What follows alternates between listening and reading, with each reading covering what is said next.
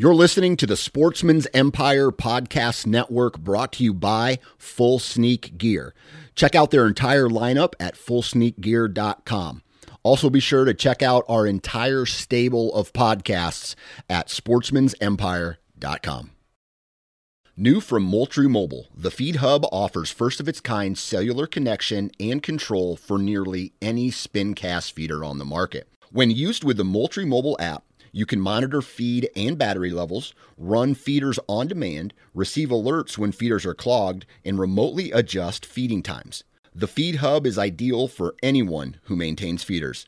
Remove the guesswork and save time by planning feeder maintenance before you drive to your hunting property. For more information, visit moultriemobile.com. You're listening to the Sportsman's Nation Podcast Network, powered by Interstate Batteries. From your truck to your trail camera, Interstate Batteries has you covered. Visit your local Interstate Battery store today or online at interstatebatteries.com. Interstate Batteries, outrageously dependable.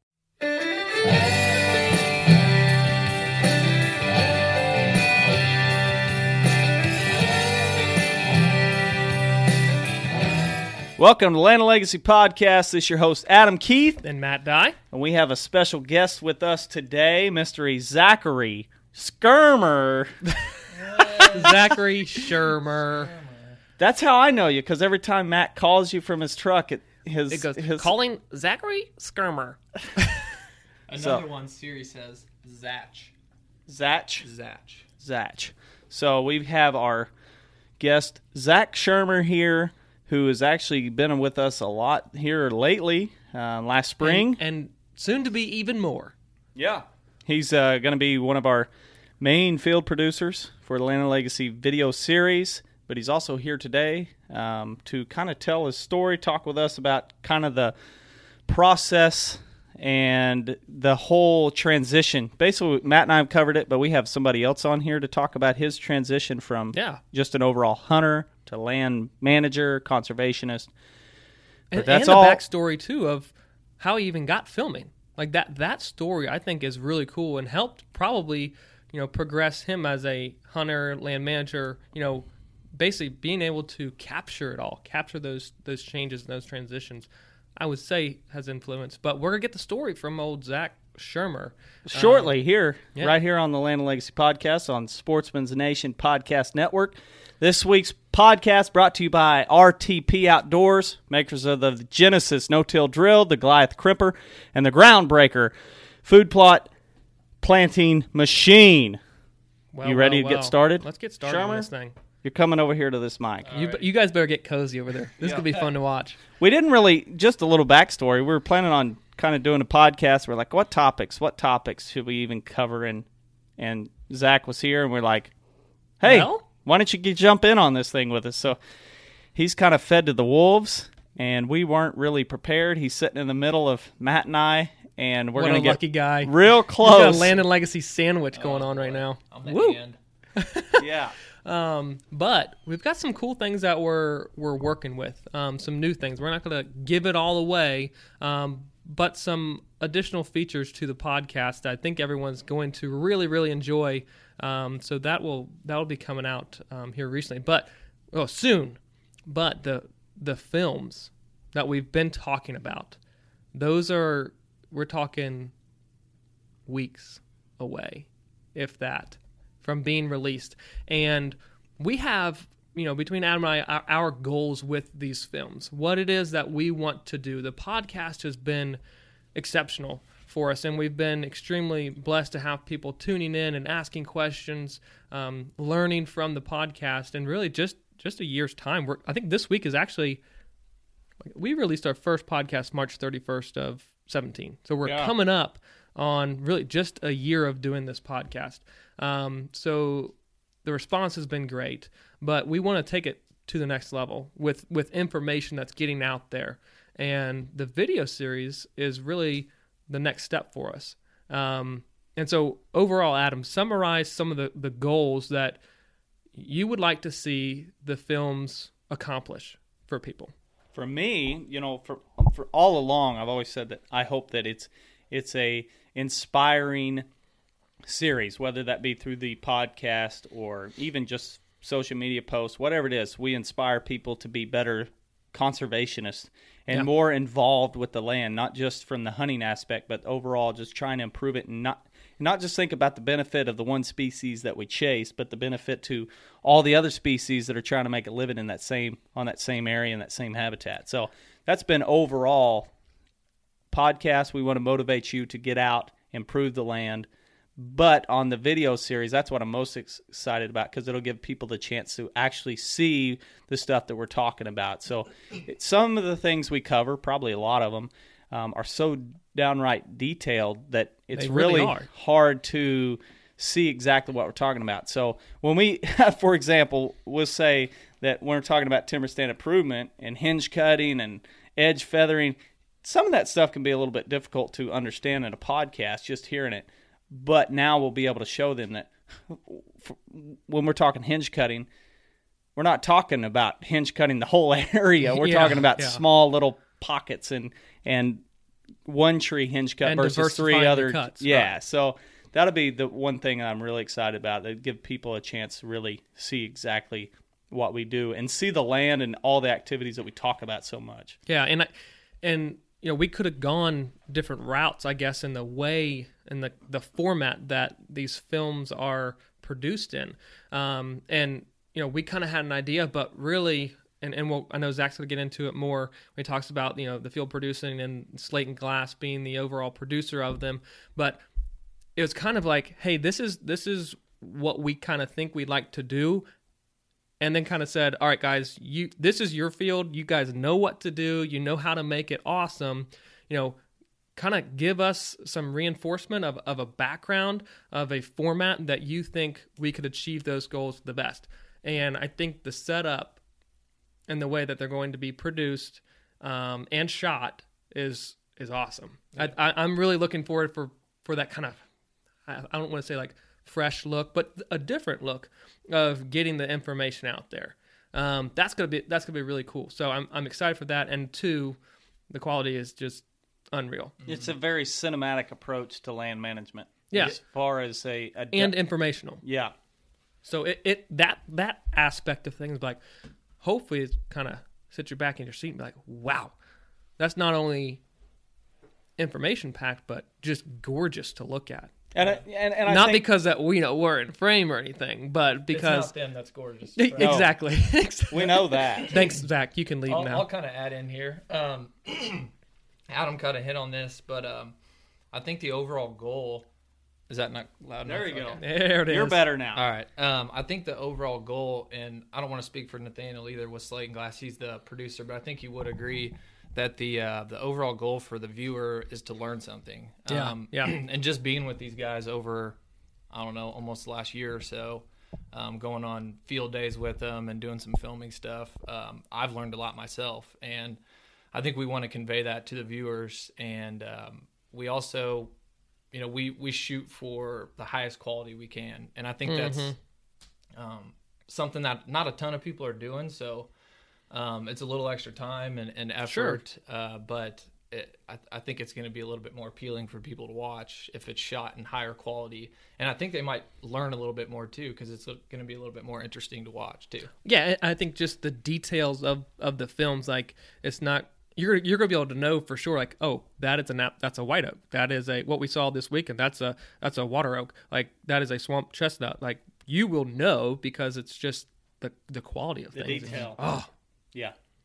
it sits me back every time I go back and look at some of the stuff you guys shot, and like wow, that's awesome. Well, for us, I mean, we look back and you know, coming from like all the years of filming for myself and and filming other shows, and it's just a little. It's totally different kind of style for me to go from the very um, point shoot, film a deer hunt, Yeah. Oh yeah. different stuff to now this. You're breaking out cameras that look all sorts of goofy to me. Look like Transformers. And Yeah, like, like what what- is that? what is a box with a lens coming out Yeah. the front? Like that doesn't even look right. Where are your buttons, dude? and He's so, over here moving stuff and twisting and turning. I'm like, I don't. How, Man, do you, just do you. how I do don't you- know what's How do you on, but- shoulder that thing? Yeah, Yeah. yeah, They're heavy too. What is that thing? Nathaniel always say, look at the head on that thing. yeah. but it's so true though. Um, but you know that's that's where it's like, okay, you guys obviously know what the heck is going on. So he, here's kind of what we would like to a- accomplish, and you guys just do your work. You you do your thing. You tell me where I need to step, where I need to stand, and hopefully that information through just a in a regular conversation we're hmm. having with you know a landowner or just a hunting situation between Adam and I, like it's just being captured, and I guess in its truest sense, if you will, like not anything staged or or anything. It's just like raw. If It's you will. reality. It's reality. Yeah. And I think going back to the original question you asked me is is what about the film series? And and this is just I, I guess a little bit we're not so much educational right now on a habitat. We're just kind of giving you guys an idea of what's to come. I looked at the calendar. We're hoping to be releasing that first film I think next week. Oh And boy. so uh, yes. but when we talk about this and inspiring is i think there's a something to be said about trying to put something out there that's going to reach an audience that may not already be interested in it. So you think about the wives and the kids that maybe no, they're not hunters maybe they're a little bit interested they think it's cool but now they see something that has a, them a little bit like wow that's really cool. It's kind of that documentary style Yes. where you're like wow that's and reality side to where there's there's personality there's um, a personal feel to it but there's also the the content the visual content that goes wow like you just Yeah. it captivates you Yeah. and i think that's what overall our whole goal is to put out information and that's one thing to say about the videos is they may not be as downright to the details that we talk about in the podcast that's kind of by design That is exactly that. It's by design because once that film is released, we can come back. We've got an hour, hour fifteen minutes to talk more in depth about the actual habitat. Maybe it's it's the the dirty details of of creating a, a bedding area thicket, or it is the dirty details of you know you guys saw the composition of this timber unit, and and we recommended that landowner how to go about using um, the hack and squirt treatment. And now that you have that image, we can go in in detail in the podcast and talk about you know which trees specifically to to try and select and remove and terminate in that exact unit. So it's going to be visual, but then still have that that really informational packed podcast to correlate with that film. absolutely absolutely so pretty well covered the visuals I'm so excited. yeah I am. I, I am Can't too Can't tell. Yeah, right. so my, I guess my biggest question, and and to kind of introduce you, Zach, um, because again we spent a lot of time together, and we've been able to share kind of stories of of you know your passion of filming and capturing this stuff. And I think it's important for, for other people to use. Adam, we've shared ours about you know why we really kind of do what we do, um, and I think people who are passionate kind of have a similar story as as to why and how they got so just in depth um, with with their passion. So Zach, if you'll if you'll talk a little bit about you know how you kind of got started in filming, why you got started in filming, um, and, and kind of go from there. Okay. Um, so yeah, I pretty much grew up hunting. I'm, I'm from Ozark here, just south of Springfield. Um, we're in Nixa right now, which is also my uh, crosstown rival. So. there you go But anyways, yeah, I grew up hunting. Dad always took us out. Um, used to watch all the hunting videos, Outdoor Channel, all that stuff. Um, but never really thought of like a career or, you know never really entered my mind that that could be a possibility as a, of a of a career. But even through college, I went to U, uh, U of A with a marketing degree. Um, pretty much in college, my whole plan was to be in the pharmaceutical sales or medical type field. Um, Boring. I'm kidding. a lot of traveling. But Well, um, you just bashed all the guys out there Yeah, listening to our podcast in the on. medical field. Get out of here. Take away his mic. They're probably in the car right now listening. That's you got a lot of car time. But uh, anyway, so I did that for a few years. Um, and you know, like even in college, if you would have told me I would be filming hunts or anything, I'd be telling, I'd be saying you're crazy. I, Yeah, I would have never thought that was real. But um, so I guess it kind of all started. My first job, I had to move to Sioux Falls, South Dakota, and I lived up there for about a year. And just off a whim, I went to Bass or Best Buy Mm-hmm. and I bought a uh, uh, like a little point and shoot camera Yeah. uh, just a little Canon point and shoot. And I, I filmed a couple turkey hunts up there. I, I got one with my bow, and then I I started editing on a little iPad. Nice. Yeah, a little yeah, yeah. iPad, and uh, I, With iMovie. yeah, with iMovie, and I, I was like, "Whoa, this is uh, this is cool. It looks, it seems like there's like an infinite of possibilities you could do with this. Right, It's just right. Pure creation, and it's awesome. And uh, a light bulb kind of went off in my head, and I, I thought at that point, all right, at some point, this is what I'm going to do. Yeah, yeah. I, I don't know when that's going to be or what it's going to look like, but that's what I wanted to do. Um, fast forward about three years, I'm back home. Um, I'm still in the pharmaceutical world, but I've learned a lot. I spent a lot of nights on YouTube learning. Yeah, um, yeah. d- just tinkering around, editing, and things like that. Um, and it kind of came to a point where I just gathered up en- enough gear and enough skill to where I think I was able to to make a career at this. And um, Nathaniel with Slate and Glass, he Mm-hmm. posted something on Facebook about a job opening with Slate and Glass. Um, I think this was three years ago or so, but I was like, "Oh, this would be awesome. This this might be the opportunity." Um, Right. And I saw it's from Lebanon, Missouri, which is about an hour away. So I call him for an interview, and we just clicked. Like we just got along. We have similar stories, um, and it, it didn't work out with the job then with him. But he he's like, "I'm going to save your number. I'm always looking for help on shoots." And he invited me to a shoot about out six months to a year later or something. And I went on that shoot with him. as a week long shoot, and that light bulb that was in my head just exploded, and it Right. turned into a spotlight. And I was like, "This, this is it. I, I've, I've got to find a way." So I took that leap of faith, started my um, started doing this full time. I do a lot of local real estate stuff too, but um, and and Nathaniel's just been he's been a blessing, man. Like he, he's helped me out a lot, showed me a lot, taught me a lot. There's a lot of intricate details and things like that. Oh, yeah. So he showed me a lot, and um, and yeah, it's just kind of flourished from there. Then now we have this local show with you guys, and I, we're super excited for this because we we usually travel a ton. Especially this last year, we've been on the road a lot, so this is going to be a really awesome local show for us, and it's just going to be awesome. Like it, it's it's really cool, and I'm excited for it. And I think uh, you know uh, another really cool thing is it's not like we're all sticking to one farm. Like we're going to Yeah. be on your own farm. Exactly. Yeah, that that's and- really cool.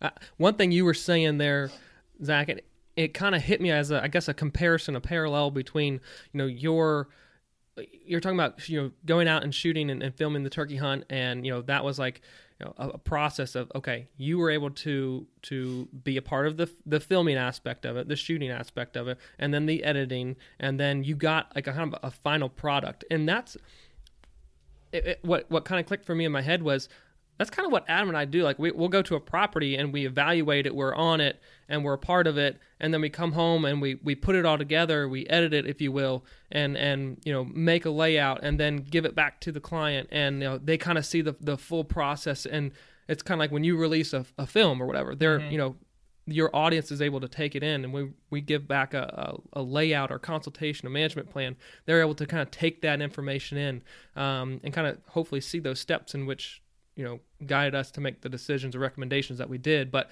you know you have you have a process and the things that you do for your um, you know field and, and same for us but you know learning that um, firsthand and learning those steps i think I think it's kind of cool. Like I, I see, I see parallels to it, so I can certainly appreciate like that learning process and just diving in and being such a big part of it. That's awesome. But what I got out of it was the self-taught. Yes, and yes. how it's like it, it's very similar story. I mean, I've covered this a lot in our, our, on a weekly basis about I'm an ag major, but I work in the wildlife field. Mm-hmm. It's and and I deal more with instead of just white-tailed deer, but just overall habitat and all, all that was self-taught basically. A lot of late nights. You know, you said you were doing YouTube Mm-hmm. videos. I was reading books and articles and research Trial and error in articles the and field. trial and er- error in the field was a huge part for me.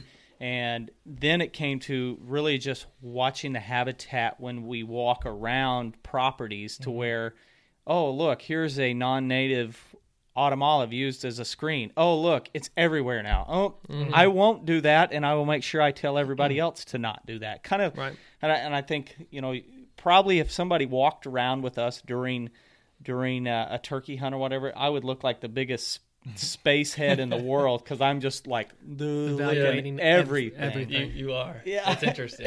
especially when turkeys aren't gobbling. You're just like looking around, looking. Well, man, I Ooh, I like this pinch. I, I could kill a deer here, or look at look at this little habitat feature, whatever it is. Yeah, you get you get a little spacey, Mm-hmm. and you're probably the same way. You're like, oh, it, you're walking through the timber or something. If you, even if you don't have a camera, you're like, oh, that would be a beautiful Yeah. shot. Like I, I could capture that in this way or whatever. I could see this coming through together. The leaves. yeah, yeah.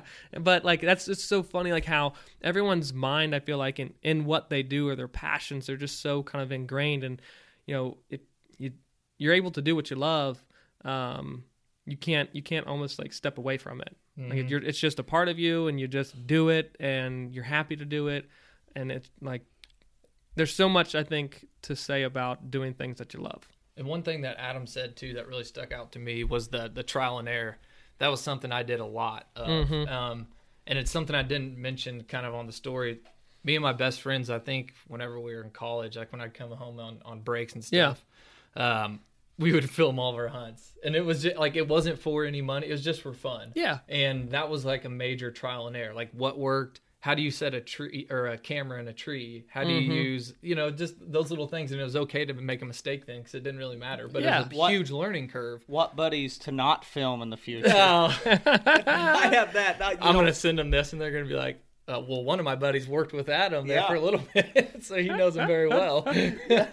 but anyway, I guess we won't throw any names out No, there. no, no. But uh, those were good times, man. And I think it um, the trial and error is a big aspect. I think for anything that you want to do, um, you know, failing's a big part of that, and you can learn from those mistakes. Oh, totally. Failure is one of the. We talk about it in the in the ag side of the world and in the land management side. That failure is probably one of the best teachers, just Oh, yeah. because uh, failure oftentimes results in a loss of money, Mm-hmm. and loss of money is a very oh I did not like that. I will not do that again type scenario. So or you, you you lose time when it comes to gr- to growing seasons or or like for you you were shooting stuff and like oh did I capture the right shot oh I didn't like no that was could be thought of a, as a waste of time and for the wildlife side of things or the habitat side of things like you do something and then it takes so much time to either you know replenish the area recover the mistake that you made because growing seasons so on so on but it, it just takes time. And you learn through mm-hmm. those processes. And there's again there's nothing wrong with a little bit of failure because if you can take that basically it's just it's a different form of criticism. And if you can take that and apply it to the the better or advancement of your knowledge then man you're, you're off to the races. Yeah, I totally agree, one hundred percent. I think it's a definitely something that you know. I think about your story, Shermer, and I'm like, it, we have very similar paths, very similar directions, but with different things. As far as we want to tell a story to inspire people with our words and actions of land management, and you want to inspire people and teach people and tell a story with the lens. Yes. And so you're trying to work on telling a story that's with the lens and cap- capture what's happening in front, and we're trying to tell a story in front of the camera about something different. But yeah. I, I think it's, uh, It's very I. I'm very excited to see what what all unfolds in the next year. So we've already kind of in, in all this talked about you know what your goals are as as a field producer for this, like what you want to see happen. Um, again, that's that's telling this story and sharing these stories. You know, providing people with the, with the value of, of a legacy that can be left on their properties and managing it the right way. So you kind of br- talked briefly on it about um, your hunting. You know, just if you will, career or, or time spent in the woods since I guess talk real quickly about your progression as a hunter. You know, kind of from when you started, how you got your start, and, and then where you are now, and how that process has been. Yeah, I'll tie into that too. The um, uh, the conservation aspect of it too, because Right, right, right. So, like I said, we grew up hunting. Um, start out with the turkey hunting. My dad got uh, permission on this this little piece of ground in Bolivar, Missouri, and those were some some of the funnest times I've ever had turkey hunting. Just following my dad's footsteps in the woods. But um, so yeah, we we started hunting turkeys then, and then uh, I think oh, when I was probably about fourteen ish, somewhere in there, thirteen, my dad started bow hunting and um, he had also purchased a piece of property up in Buffalo, um, Buffalo, Missouri, just about an hour north of here. And this piece of property is just like a slice of heaven for us. And I, it, I can't like thank my dad enough because I really think it kind of made the person that I am today. Just Sure. being able to be out in the outdoors and hunt, just driving an hour from home. Um, That's So- why I love land. Yeah, it man. accomplishes so many different things for people. It's, it's different times of their life, it means different things, and like it's so I don't know, consuming. I don't know if that's the right word, but like it it it just takes on different things for different people. Well, if you think like it's a major part of my life and will always be that. Right, And I think that's the case for anyone that maybe grew up had the luxury of growing up and having some having some land to hunt anytime you want. It's it's just ingrained in your life and it always will be and you'll have awesome memories there. But um so yeah, we started hunting that and this is this this ground was your typical Ozark country, uh pretty hilly, maybe not quite as hilly down uh, like in Branson area, but nice rolling hills and a lot of hardwood timber. And I, when I mean a lot, I mean it's 360 acres, and we probably have 300 acres of hard timber. Right, right. So I would say the first 10 years or so, we spent a lot of uh, a lot of our time and effort on trying to do food plots, creating those openings or the existing small, small old fields that we had, clearing those off and putting food in them. And we really focused on that a lot. And we thought, you know, food is great, but we thought that was the only way to have good deer numbers Sure. and we neglected our timber. And um, over, I would say, the last year or so, meeting you guys, listening to your guys' podcast, shooting with you, visiting properties that are that are really incredible for wildlife, not just deer and turkey, but everything butterflies, uh, bees, quail, everything. It was an eye opening experience to see those properties. And it has inspired me and my dad to get to work on our property Right. and start managing that timber that we've let go over the last 10 or so years. Mm-hmm. So our mind shi- or our mind has shifted to more of a conservation mindset instead of just big food plots, big deer. You Right, know, we want right. we want to hold as many deer and turkey as we possibly can Sure. on our property. Um, and you know, this last winter we put a we put a lot of work in. My dad and I. He's been on the dozer, making edges on fields Yeah. um, creating natural habitat. I've spent a lot of time in the timber doing the hack and squirt, which I learned from you guys, and, and running the chainsaw, a lot of sore backs. But um, I guess that's kind of just how it's progressed. Is we, we see the benefit of conserving the land that we have and making it the best we possibly can. Right. You you have a, a resource available to you guys and now instead of just putting in, you know, the food plots, you're you're taking a different approach to things and you're looking at I guess long-term investments of, you know, turnaround on the habitat and where emphasis lays now um, and the benefit of that emphasis of putting it on the timber for various species. Um, And I'm not trying to down food plots, by the way. no, and, and, and we're not either. Yeah, they they yeah. play such a an integral role to you know hunting success and overall forage and quality of forage you know provided, but that's that's one aspect of land management, Mm-hmm. and and you guys have taken it to the next level and are focusing on different aspects beyond just food plots. And correct me if I'm wrong, but you guys have you guys had a pretty good season last year with sightings and like I think you were on deer early in the year, September. September Um, 15th, yeah. you Uh, you, you had some, I think we were texting back and forth and had some encounters, and then your dad was able to harvest. Um, he killed two bucks, didn't two he? nice bucks, yeah. Yeah. Um, you know, you but not just because of the, the work he did this year, but everything coming together, um, you know, improvements are being made and improvements are being seen in whether it's the deer herd or the successfulness of your, your hunting seasons. Um, and that's for Adam and I, that's what we love to hear. We love to hear, Hey, I'm doing this. Oh, and then in return, this is kind of what happened. I experienced this, those texts and those phone calls. That's just like, sweet, man. Yeah, and you guys did a field day at our place and um, gave us a lot of great information, um, things that we didn't really know um, as far as creating these little bedding spots. You know, just different, just different ways of thinking about land that we never really expected, and uh, that that was awesome. It was a great learning experience.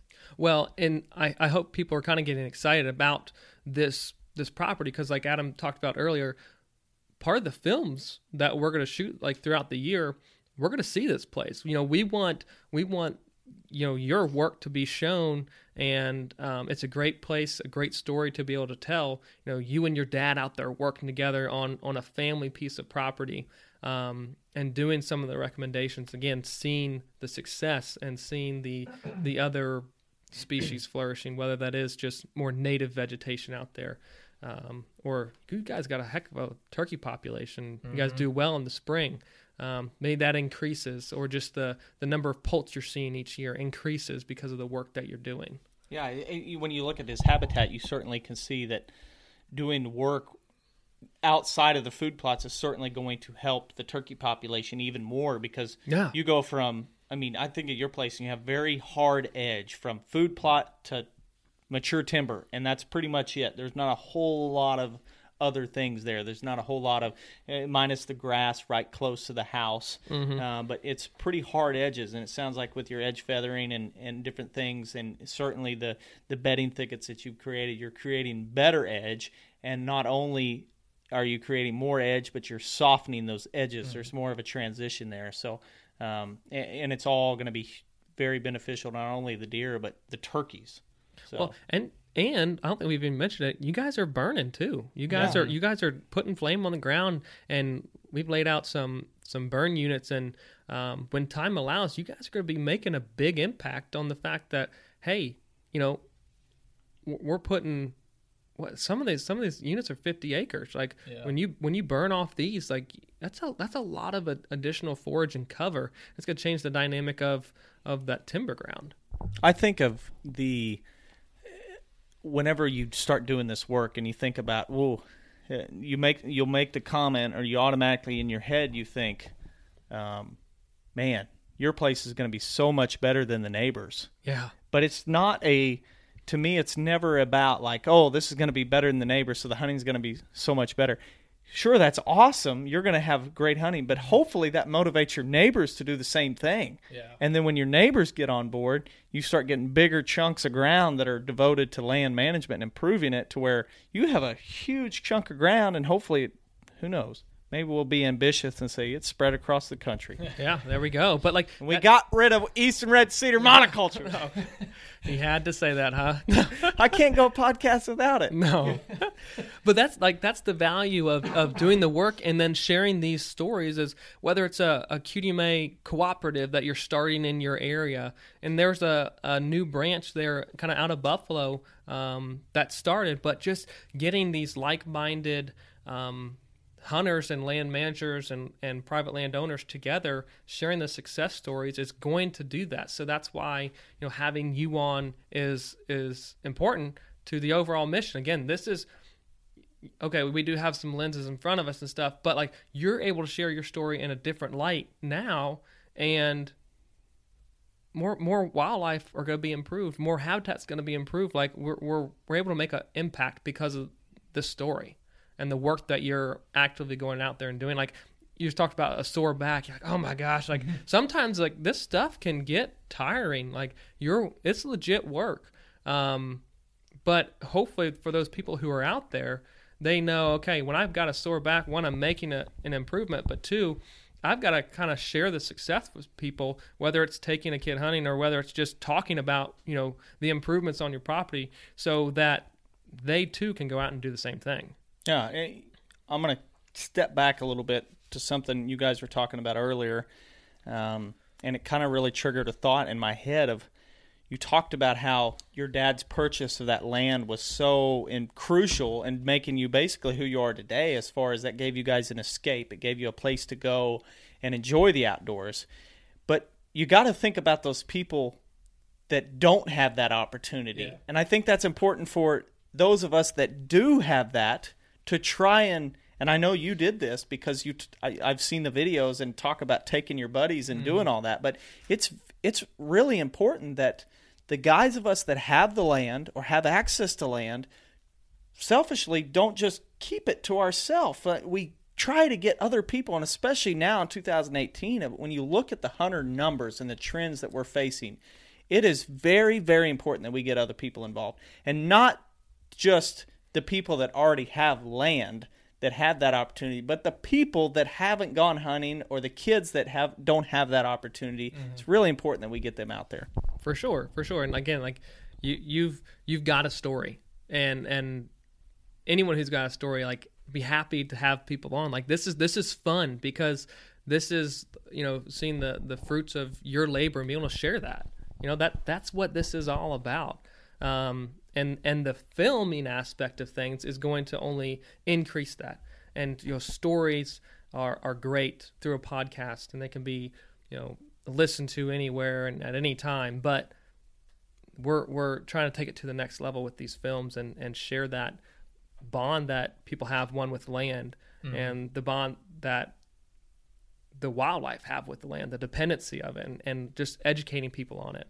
Like, I'm so pumped up about it. I can't I can't help it. and not just the bond with the land and the animals, but the bond that we have with each other Yeah. as hunters, sharing that experience. Mm-hmm.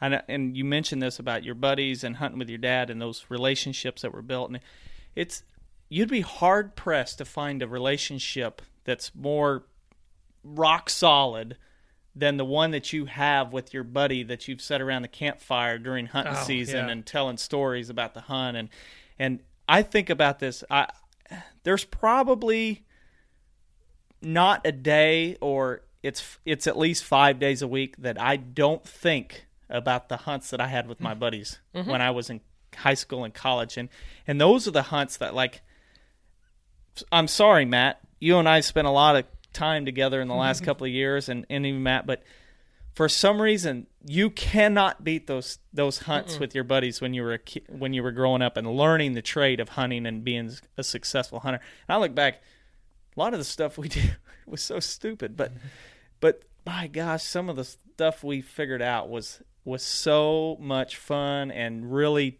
basically laid the foundation of, of who we are today. And and I think that's the that's the most amazing thing about hunting to me.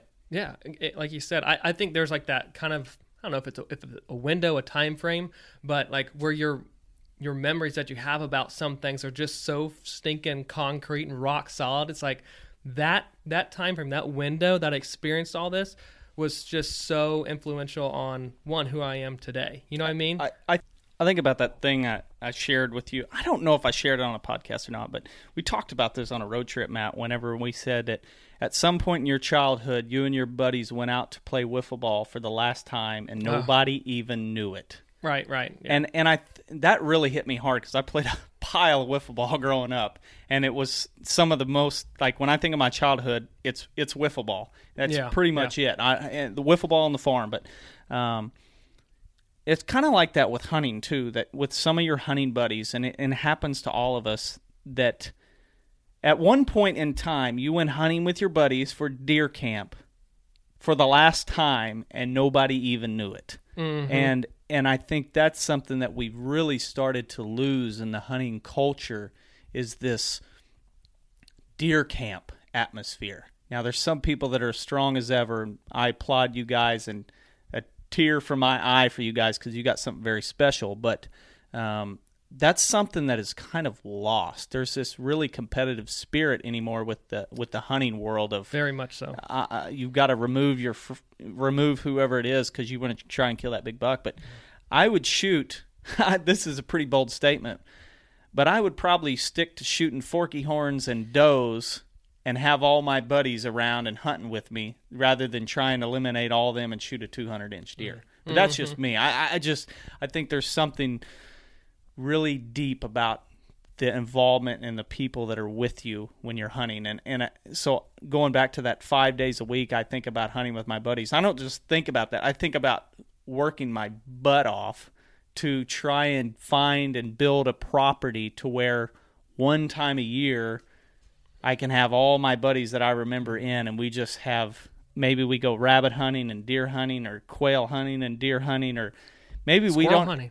maybe we're squirrel hunting Anything. the last time we did this was my bachelor party three years ago, and we had 36 guys at my cabin. 25 of them stayed the night, or 28 of them. Sorry, I mean it looked like a military camp in that four bedroom Oh, farmhouse. I mean Yeah. there was there was cots, everywhere, sleeping bags. and uh, that was probably the most fun I've had in the last five years. Is Mm-hmm. just because we had a squirrel hunting contest afterwards, or or the next day, Right. and it was like we broke off into I think it was five teams, and we had Uh, you should have heard it. I couldn't imagine the amount of 22 rounds. Just it was you. We tried to hunt with four tens and shotguns Oh, just so everybody wasn't sending twenty two bullets In the air. everywhere. Yeah. Yeah. for safety reasons. So it'd be like you'd have a few guys shooting like you'd hear like, pew pew, boom boom boom. And, oh, it was so much fun. We got back, had the weigh in. It was just like, man, that is the stuff that I miss so Mm-hmm. much. And out of all the hunting stuff, I absolutely love the the land management side, but I I love the the culture and the and the camaraderie about hunting. like this weekend we were fortunate enough to be in Mississippi and meet a new well we had met him prior but share camp and share hunting with a new friend and that was that was awesome. Like that was so much fun. One getting to learn um, that habitat that farm that property and just the way things that him and his dad um, had grown up in that camp nature and that hunting club nature that they had been a part of and and he was so ingrained with. Like you know we got a, look, a little taste of it. And just be able to share that that atmosphere that was that was fun. I enjoyed that. Yeah, that was fun, and it's always fun seeing, like you said, different cultures and how they've shared deer camp and how they share turkey camp. Um, but that's funny that you mentioned that. That's, I mean, we always have the Shermer deer camp. All, all the, our, our close guys in our family, my uncle, my dad, my brother, he lives out in Denver. He comes in every year. Very first day of deer season, we always stay that whole weekend. It's the Shermer deer camp, and man, those are man, those are some of the funnest times I'll have on the farm. Um, and it's not even, I mean, we don't usually even kill a lot of big bucks during gun season. It could just piling up the does or, you know, say someone kills their first buck. It, it's just Yeah. so much fun. And uh, not to get too sentimental, but my grandfather had passed away and he was always involved in deer camp and my uncle and he was always involved in deer camp and they passed away last couple years but i can remember we do the same thing turkey camp Yeah. my grandpa killed the last big old tom in the front yard that's awesome yeah, man, That's it's just so so cool. cool. and those are memories that we'll never forget. You know, No. none of us. and you you can't you can't ever replace that memory. It's just so it's so important. And I know you're gonna say something, Adam, but Zach, you shared a story of of a camp um, back in. I think you you went to Washington and on a Indian reservation or something Yeah. like that, and, and that culture was something you had never really experienced before. But I'm gonna throw you under the bus and just say, can you talk about that for a second? One, refresh my memory, but that I think I remember you saying like that experience for you was like, whoa. Yeah, um, that was probably one of my favorite shoots this whole year. Um, we were in Yakima, Washington, and we were on the Yakima Indian Reservation. And I think it's I'm, I'm probably going to get this wrong, but it's somewhere around one and a half to two million acres. It's huge. Whoa. It's huge and it's beautiful. We have, I think it was Mount Rainier in the background everywhere we went. But, um, man, those guys, uh, they spend a lot. They spend a lot of time in the outdoors, and they know how to hunt those mountains. They know where the elk are. They know where the mule deer are, and it's just their culture is such a way that they they have like if if there's a funeral or a wedding, you go out and you eat wild game. And I think mm-hmm. that's something Right. that's missed a lot in our culture is the wild game aspect. That's one of the reasons we all hunt is because the wild game, t- like deer backstrap, is better than a sirloin steak. I can tell you that right now. whoa, whoa! Oh, whoa, whoa, whoa. but I mean, those guys. You can I mean, come they cook for me then. they cherish, like they cherish the experience. They cherish the opportunity. It's part of their culture. And I, I, I wish all. Of, I wish America was like that, more Yeah. to- geared towards that. You know. yeah, that that's. I remember like you were sharing that stories like th- just them in camp and their knowledge of where things were that habitat and where to find game. I, I think I don't think you guys ended up killing, but like you guys they had they had like meat and stuff that they shared like I as guests you guys they're like they treated you as kings and like that was that was their kind of gift to you that hospitality of hey like this is these are our resources here and and we've been able to you know manage them and and, and harvest them but like mm-hmm. we want to share them like just pushed food on you guys Oh yeah, yeah. They we ate we ate great. It- I mean, we had a mountain camp, but we ate elk, mule deer every night over a fire. Oh that's so cool Oh man, it was fun. It was fun, and it snowed a bunch on us. And it was in October. It's harsh conditions, but it was Wow. it was awesome. Yeah, I think it, to me, you know, when you're talking about the food in camp, I don't even know where we're at in the notes. I saw you were looking, Matt. We're just, we're just. This is a hunting culture Yeah. ramble. That's is it. what this like podcast is, which I'm totally cool with. Uh, save us a little bit of break on the habitat side. Sorry, guys that are here listening for habitat. This is important to us just as much as the habitat. So, um, we talk about the.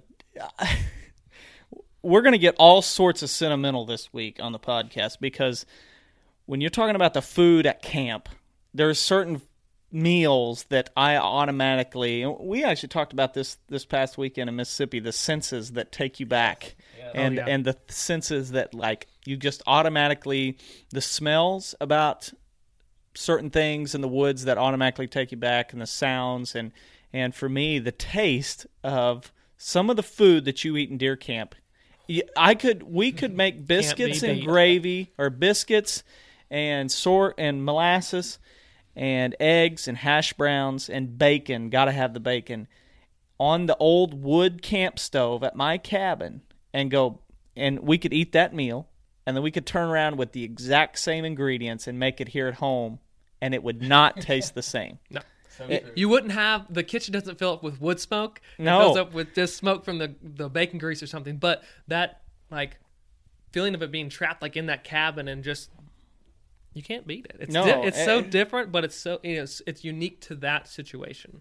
Like I will give you the month of October and hunting season, but don't you dare take away deer camp for me. Yeah. Uh, and I there was years where I missed deer camp due to other work obligations and and deer camp continued on without me, but it was like a part of my heart was being ripped out and, and left right there because I, I couldn't experience that. So, man, deer camp or hunting camp food, another one that I think of. And so that was the breakfast opening day of of gun season for me. That was one of them. The other one that I always think about is on a riverbank or lake bank, hot dogs dipped. Take the hot dog and dip it in the barbecue uh, jug or whatever, and you just dip it straight into it. What? I promise you, try this. This will be one of the best hot dogs you ever have. And you dip Oh, it boy. into that, pull it out, put it on an open flame, and it's like a barbecue hot dog. And it is you cannot beat it. I swear. You put that in on a on a lake bank, and this goes back to fishing for big walleye on points during January and February, and uh, we would do that. And and I don't know if it was the fact that we're just really hungry and we always did that, but that's just, that's one of those meals I haven't eaten it in years. But it would be like if we did that right now, I'd be like, just close my eyes and I could I could picture You'd be on the bank again. I'd be on the bank again. And I think that and we're not just rambling about this because it's it's fun to talk about the old days, but it's something that as we and Matt and I have hammered this, and we're going to continue hammering this for years to come Driving it home. about um, getting people involved in the outdoors and how it is crucial that we find the things that can get the other people that aren't hunters into the outdoors. And maybe it's not even to get them to go and shoot a big deer or shoot even a deer. But I can promise our listeners and whoever it is that we talk to that if if you were to pull a guy out of a cu- 10 guys out of a cubicle in New York City and we were to take them to the out to a hunting camp and put them around an open campfire and we just started cooking, I guarantee you a lot of those guys would have a good time.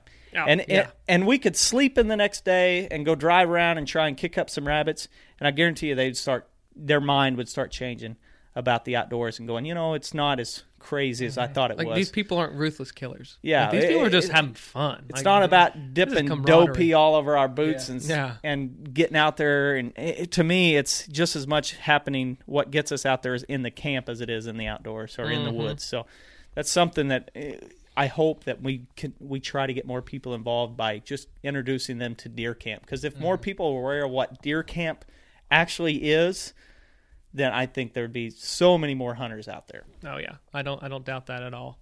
Um, that those just experiences can't can't be beaten at all. Um, and you know, not to to steer away from this this talk, but Zach, you since since filming here with us um, for the past couple years, you've been you know part of some trips that we've taken, and talking about kind of going back to your property and that evaluation that you had and gave, you know, kind of what it was, you know, the the timber, um, you had some openings, you kind of focused on food plots kind of two two trips I think, and we've had serious talks about them. You know, whether it's on like the way home or or afterwards, that just kind of were eye opening, I guess, for you, and and kind of takeaways from those trips that you now want to incorporate into your farm. Um, one, I think hopefully a lot of people have have seen the the Laddie video of the property there in Delaware that we Mm-hmm. went to. Um, Zach shot all that and put it all together, but we we spent three days out there on his place and toured it and um, saw some incredible habitat. Um, but that was something kind of new for you that aspect of of that property and that transition that had been and, and gone through. Um, then another one adam we we did that um, video for mdc on grazing diverse natives and zach put all that together. But that was another property that really from from a hunting aspect it, it didn't have that much timber on it but the wildlife value was incredible on that place. So talk about I don't even think they had food plots there either. And they I don't- were, no, I don't think there was sharing a pictures of all the stuff they killed, and yeah, it's just uh, like tons of turkeys. There was quail whistling all over this place, and I, I- like you said, I don't think there was a, a food plot on it. Period. And there was a lady who talked about her experiences prior to them. Really, basically, what had been some some uh, fescue pasture and stuff, and then they started planting these diverse native species for grazing and implementing that rotation through that farm. And that changed things drastically and, from the hunting and not aspect. even just warm season grasses, but they had native Yeah. cool season grasses. Yeah. And mixed with the forbs, and she was talking about seeing over twenty deer in one field, and I'm just like looking around, like, yeah. where are they coming from? Like, Right. Well, and and she talked about um, shed hunting too. That first year, they had not they didn't have like great success shed hunting, and then they found I don't I can't remember the exact numbers, but I knew it was like over eighty percent of them were in that like newly planted diverse native um, stand that the cattle had kind of come back and grazed, and they had rotated through there, but. That's where the food was, and it was all native. It wasn't a food plot, but like 80% of the sheds or more, I mean, it was a really big number, were found right there in like this 20 acre, what was uh, a cool season fescue pasture, non native. And then they started doing this work, and it was like, holy cow, the response was incredible. But Zach, I want you to talk about those two um, experiences and kind of how your thought process is after after experiencing those. So the one word I would say to summarize both of those properties is lush. Ooh. There was growth. I mean, growth like I've never seen before. All, the floor of the forest was grown all the way up, some points points up to your hip. It was incredible. Um, Laddie's was the same way. His, his timber was.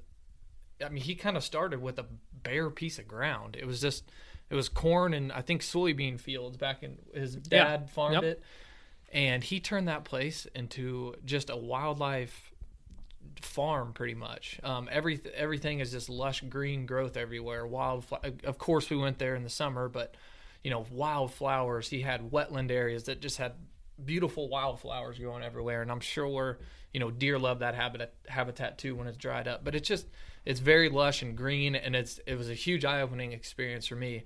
And to tie this back into the video aspect for you guys, I know for me, I'm a visual learner, so I can you know, someone could say, "Oh, well, this is how you can do it, and this is what it'll look like." Someone could say that to me, and I might, yeah, I agree with that. But until I see it, then I'm like, "Oh, Seeing is believing. that's what it looks like." So that's why I think bringing it back to the video for you guys, that's going to be powerful for people. You know, maybe Right, they're a visual learner, and maybe they can watch an episode and say, "Oh, okay, this is the example that he, here's how you hack and squirt, and here's what it can turn into." You know what I mean? oh yeah. Oh, so yeah. I think that's a, a visually seeing things is very powerful. Um, and and that that was definitely the case for me going on those two properties and doing those shoots. Um, and some things that I'm going to try to take away from those places. Um, the the MDC shoot out there, and I think it, uh, Mansfield area or just it was licking Houston. Texas, Texas County. Texas County. Yeah. Um, they they had beautiful prairies, um, just wide open prairies, and we have a little part on our farm, and in our we call it our front yard, and it's mm, f- five to eight acres somewhere in there, and it's just grown up with sapling, sapling, sapling, sapling. I want to turn those into prairies, like I saw out there, if I mm-hmm. can. Um, mm-hmm. that's something I wanted to take away from there. And then Laddie's, his timber was really incredible, and the way he used screens and edges, and those are things I'm going to take away from from Laddie's property that I'd like to implement into ours. Right, right, and those those properties were one was a one was a farm, like a working mm, ag mm-hmm. production farm, and then the other was a still in use, you know, a cattle producing farm. But transitions changes had to be made, and yes, no longer is is Laddie's, you know, is he producing you know crops on it, but I guess the the point is the way I guess when you get to a farm. So Zach, when you bought you and your dad got that place, you know, you're going to have to experience a change on that property, and, and we've talked about it before. And, and this is another point we tried to hammer home is don't be afraid of change on a property. Don't be afraid to manipulate things because if if you don't, then why expect things in the wildlife to change for the good? You know, if if le- things are left unmanaged, um, in many cases, then at some point the wildlife aren't going to be able to flourish as much. And so managing and changing, and Adam, you brought up a good point. I know it's a whole nother podcast topic, but you talked about this weekend things that needed to be sometimes sometimes the biggest thing that you can do on a property is remove stuff. Yeah. I, I, I Not necessarily adding, but removing. Yeah, and, and the reason for that was because how many times have we looked around and get asked the question, what can I plant? What can I do to help the wildlife? Well, that's a great mindset to have, but a large majority of the properties we go to are you can plant something, you can add something, you can do something to help the wildlife. But the biggest thing, the biggest improvement that you can make is taking away something. And, and by that, I mean, if you have closed canopy forest, remove the species that aren't providing any benefit.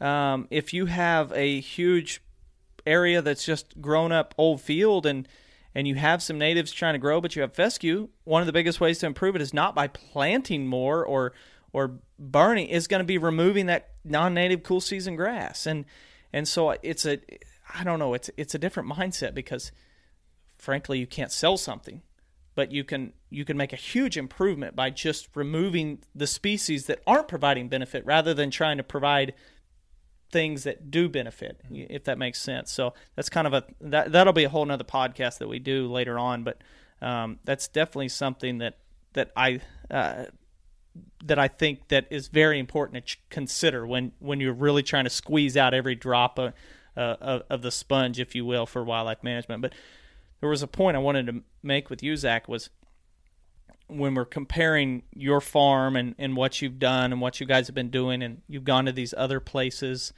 What if you were to pinpoint? Now, I'll just say it for you, but and we'll go into your kind of now your transition, and what you're doing. But when you think about those properties and you think about the timber, just the timber, because that's what it, I mean. We call your farm the Big Woods mm-hmm. Farm.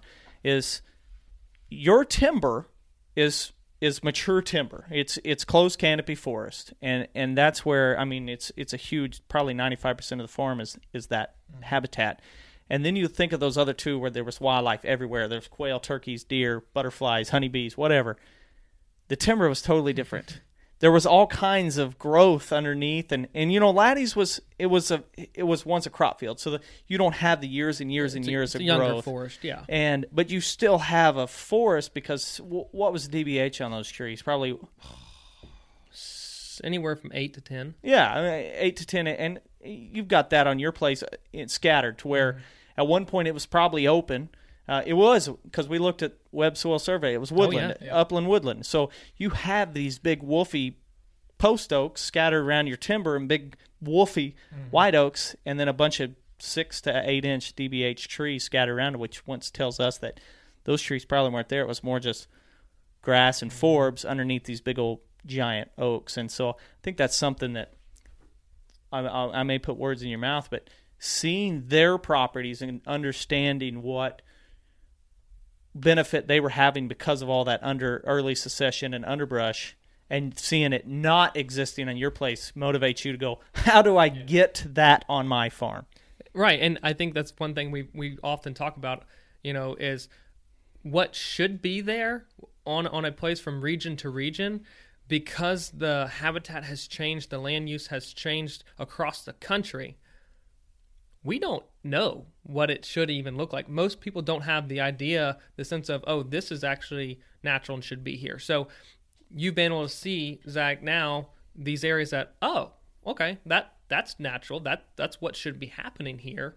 Um, and now you can kind of connect those two dots. Like, now I can replicate this at my my my place. for example when we looked up his place and we were like oh yeah your place should be an upland woodland it's like if you hearing it is going oh okay a woodland. That just sounds like forest to me. Sounds pretty. but until you see a woodland and we say oh on that property that we shot for the diverse native grasslands and you saw the the open kind of semi-open mm-hmm. canopy and all the underbrush that's more of a woodland. And you go that's what i'm shooting for? Holy cow. I gotta do some i gotta Let's make do some it. change. Yeah, yeah. so I, I think that's something that I enjoy always talking to people that are new to it and understanding it and, and, and are really motivated to try and do that. Like like Zach here because he goes from planting the food plots and really devoting his time to that to he I, I I'll throw you under the bus here and I'll say uh, I remember when we first started talking, and you guys, you and Nathaniel would make fun of us because we would nerd out Ah. We would. over over Driving grasses, down the road or something. native grasses Oh, and look, forests, look, look, look. And they would be like, "Ooh, ooh, ooh, ooh." Oh, is And- that blue and- stem? yeah. Ooh, ooh, ooh. And now you guys, or you especially, is really kind of like I totally see what it is you guys geek out over now because I've seen the properties where that is occurring, and I see how how much wildlife is flourishing mm-hmm. as well as the farm. I mean, the, the first farm was a cattle farm that was doing really well, but with also really great wildlife, and that's that's really hard to find in this country. It is, but yeah, I. It's funny because Adam and I, like, after we get off um, from traveling down the road or something, and either like you or Nathaniel would make fun of us, we're like, yeah, they'll get it, they'll get it one day, and then, but seriously, like you, you and, and your mindset has changed because you've you've been able to experience that, Um, and that experience that you've seen is what we want to do through these films. And that is the ultimate goal for, for what you've seen and experienced in the eye opening you know portion you know recently is what we want to do for for other people and you're gonna be a part of that and that's what i'm really excited about Yeah, and the, and I know you guys have said this on the podcast before, but you're not just benefiting it. and This is one of the reasons why I've been so inspired to do this. You're not just benefiting it for the next season. Mm-hmm. It's going to be a transformation of the, of our farm, and hopefully other people that get to watch this. Um, it's going to be like that for a long time. Oh, yeah. If, if I, if me and my wife decide to have kids, they're going to enjoy it. You know what I mean? So sure. it's just the legacy aspect of it, which is really awesome. Totally. sure. I, th- I think that's that's exactly kind of why we look at ourselves as being a little bit different is because I don't I, I often weigh kind of the pros and cons of saying how how is this beneficial and there were a couple podcasts ago where the pros was immediate benefit but the con was long-term negative. Mm-hmm. And and that's the kind of thing that we always are weighing out of going what does this practice that we're thinking about doing do to the habitat short term versus long term and and these and woodland restoration glade restoration savanna restoration those are the long term benefits where when you go back to your farm when you first bought it if you guys took pictures all around the farm and you saw i don't know what year that was but it was a long time ago hmm.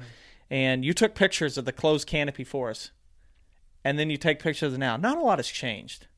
Mm-hmm. The trees have gotten a little bit bigger, but outside of that, it would have just continued to just creep along and creep along and creep along and not provide a huge benefit to the wildlife until either a tornado came through and knocked a pile of trees down or beetles came in and killed a pile of trees Mm-hmm. and then you started getting that underbrush and then you would see that and then it would just slowly transform back so that constant management of, of trying to keep it more beneficial and, and what it really should be woodland Yep, that's gonna be awesome. You you ready to do some would you rather's here? Yeah, I'm ready. Would you rather this week brought to you by Redneck Outdoors, maker of the Redneck fiberglass blinds and all sorts of redneck blind attachments.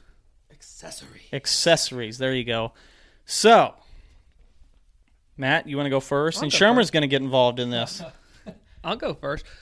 We have got the QDMA branch, and we've kind of talked about, you know, how do we reach the community and stuff like this. So this is this is a, a unique question, something that's a little different. So would you rather, with the QDMA branch that we have, would you rather provide classroom material for high school, like the QDMA courses, things like that, or would you rather create a specific wildlife like scholarship for for people, kids in the area, um, to apply for and and try and get that scholarship? Which one?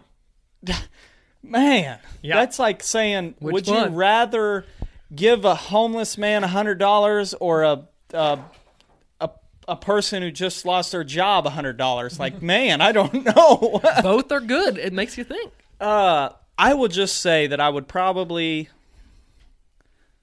I think a lot of our problems that we face in America today, not to get too deep or off subject, but can be solved by education on a on a very young uh, scale. So, education in the in the very beginning of time, in the, in the classroom from a very young age, um, is a way to fix a lot of problems. To to where, you know, you can, man, this is terrible, but you can give somebody a scholarship but at that age there's a chance that they're already they already have the direction figured out by that time they should kind of have an understanding of the direction or the field they're going to go into. And I'll, I'll I'll get to it. Don't give me a look like I'm I'm crazy.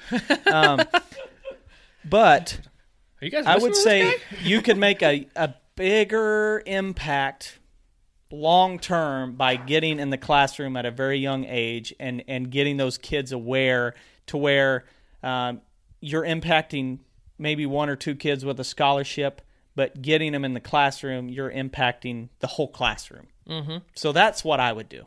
Okay, that's what I thought. I just, you know, it's one of those. It was a little different, but I was like, you know what? I, I hope that some maybe some other people are have the ability to possibly provide some classroom material for a local high school or something like that, or, or a middle school, and and get some more people thinking about, you know, habitat, land management, whitetail management. You know, that's important.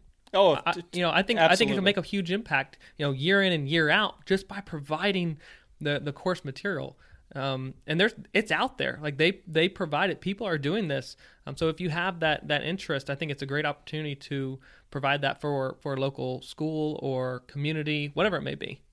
Absolutely, and I think that's something that that's a big part of why we started a branch, QDMA branch back home, was that there's strength in numbers, and there's definitely strength in being associated with a conservation nonprofit organization like the QDMA or National Wild Turkey Federation or uh, Quail Forever, to where a branch can do more than an individual and a, a, a organization can do much more. So being associated with them allows us to use the power and the platform that they've built to reach places and go into schools that we probably couldn't do as two joe blows off the street who Yeah. are, have a podcast so uh, yeah so i may i'm kind of still tossing around in my head completely change my would you rather um, just because we're kind of on this whole topic of hunting heritage and getting spreading uh, the hunting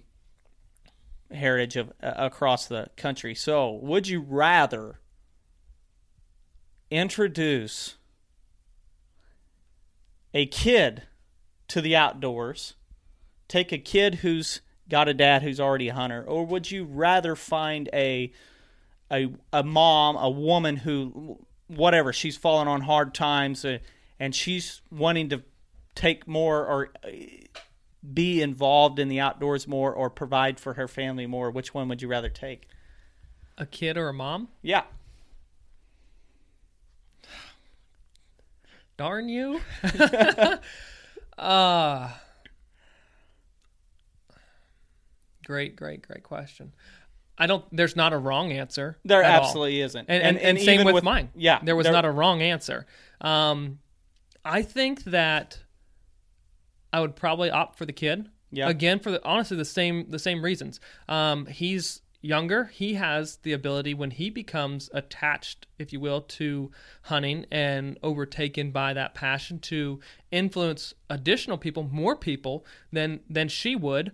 Um, however, I still wouldn't pass up an opportunity to introduce you know a mom who wants to provide for her family and honestly who needs to feel that escape in the the outdoors that overwhelming like you're consumed by creation. You're just out there. Like if she's falling on hard times i, I go we talked about it in the what gets you outdoors podcast. Like if if i'm stressed i've got something on my mind like the only place i want to be is just outside. I want to be in creation. I want to be i want to feel it. I want to be a part of it. Um that's a huge release and an opportunity to minister to her. Um, and though I'd hate to want to pass up that opportunity as well. You know, There, I'll, I'll go a little bit opposite of that because key word of that was said that the kid might likely have somebody else take him in the future. I, I think I said something like a dad possibly be able to take Yeah, him. yeah. So I'm banking on the fact that somebody will, and I'm going to try and take. I would try and take the the the mom because minor detail. I think the yeah you didn't read the fine print. yeah, exactly. and uh, I would try and take her just because of the fact that I feel like women in the outdoors, especially those type of women that I described, aren't as involved. But I think that once they get involved, they're the ones that really change some minds and really turn some heads to going, "Wow, she's hunting now!" Like, mm-hmm. and she's likely to to preach that gospel how much the outdoors changed her life to where more and more people are going to jump on that bandwagon. So Yeah, for it sure. really there is no wrong answer with either one of these. We're just really trying to get the the wheels Thought turning provoking. to where people go, boy, I'm going to go take somebody hunting, Yeah, or I'm going to go start a QDMA branch, or whatever Yep. it is. So Well, that was a heck of a, uh, a podcast. I, you know, I think it's always fun one having other people on because you never really know the direction. Like you have a plan, but then as soon as like conversation just gets started, you're like, oh, we're gonna go on this little rabbit track over here and, and get distracted. But that's where good, honest conversation just is stemmed from. It reminds me of a good rabbit hunt, like you said, where you start. "Oh, I'm going to head over. We're going to head northeast, and by the end of it, you've headed southwest, and you're like, "How was that?" Oh, it's because you chase rabbits all over the country. Yeah. Oh, yeah. so, um, yeah, I, I Great th- podcast. Yeah, I think it was really. Uh, hopefully, it was it was uh, got the wheels turning, got people really thinking about um, introducing people to the outdoors, new ways to look at the outdoors, ways to get people hooked on the outdoors as far as deer camp and all that fun stuff. I, I, I, I, I there's not enough to be said about a good deer camp and and getting people in those um, situations to really get them hooked. and I, I'm again excited about these films to be able to get out there and that be shared in addition. You know that that's going to be awesome for for people to see that and experience it, and just encourage more people to get out there. So it's it's coming. It's soon. Here's my challenge for the listeners this week. I haven't done one of these in a while. Think a veteran. Yeah, We're you go. sticking on the deep, the deep, meaningful uh, trend this week. So think a veteran. Um, this is something. Obviously, I, I'm very got a lot of heartstrings out there for the veterans for obvious reasons, but then also I have a, a couple close ones to me. So very important that we understand what the veterans and the active serving military are providing for us right now. So thank you to all you guys that are veterans, have served and are serving, and for you guys who aren't, make sure you find those guys and thank them. Buy them an ice cream cone. Send them, send them out for a nice dinner with their wife. That'd be nice. So, anyway, you guys got any th- final thoughts? Thanks for having me, guys. This Thank you, Zach. I know we just kind of like, hey, you're here. Yeah. You you want to sit down and do a podcast? But Sure. you, you nailed it. So I think I think uh, people are going to love it, and uh, we're looking forward to working with you more and um, getting on your place and showing people what the heck it's all about and the trans- Mm-hmm. transition that you guys are, are doing on it. It's going to be awesome. Yeah, look forward to working with you guys. Awesome. Well, we will catch you guys next time. See ya. Thanks for listening to another episode of Land and Legacy's Hunting and Habitat Management Podcast. If you like what you hear, check us out at landandlegacy.tv. You can submit a viewer question right there. And we're answering on the podcast, or find us on Facebook and Instagram. Feels pretty good knowing that from the beginning of time, God has called us to be a caretaker, gamekeeper, a manager of the land. So, with that being said, don't you think we should do it all for the love of the land and the glory to God?